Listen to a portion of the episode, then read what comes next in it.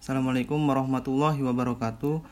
Izin memperkenalkan diri, nama saya Muhammad Abdurrahman Fakihudin, NPM saya 1951040344. Eh, Di sini saya ingin menyelesaikan tugas dari mata kuliah etika bisnis, yaitu tentang dampak kasus Freeport. Freeport adalah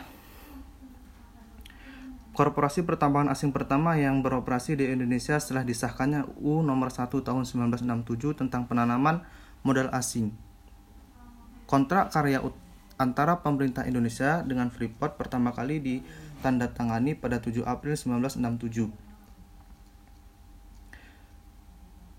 Eh, terjadinya kontrak pemerintah dengan Freeport itu yaitu gunanya untuk meningkatkan perekonomian yang ada di Indonesia. Namun hakikatnya atau faktanya yang terjadi sebaliknya terjadi banyak sekali kasus-kasus yang ditimbulkan akibat kehadiran Freeport di Indonesia yaitu ada dampak sosial ekonomi.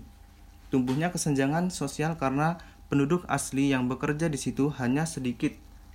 Bahkan di tahun 2005 hanya 20% penduduk asli Papua yang bekerja di Freeport.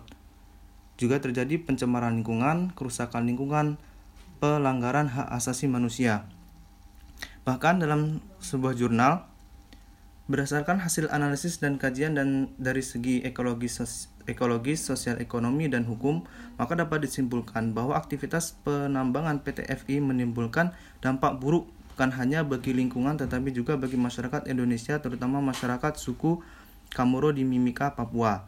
Aktivitas pertambangan PT FI tidak perhatikan nilai ekologis, etika, dan spiritualitas di mana seharusnya aktivitas pertambangan memerhatikan dampak terhadap lingkungan dan makhluk hidup serta tuntutan untuk menjaga alam yang adalah anugerah dari Tuhan.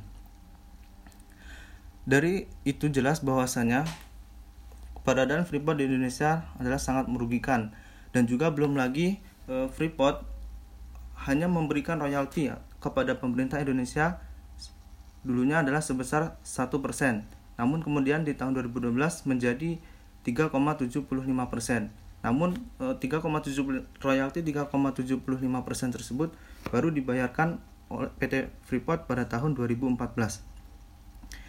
Di sini jelas sekali bahwasanya Freeport sangat merugikan Indonesia.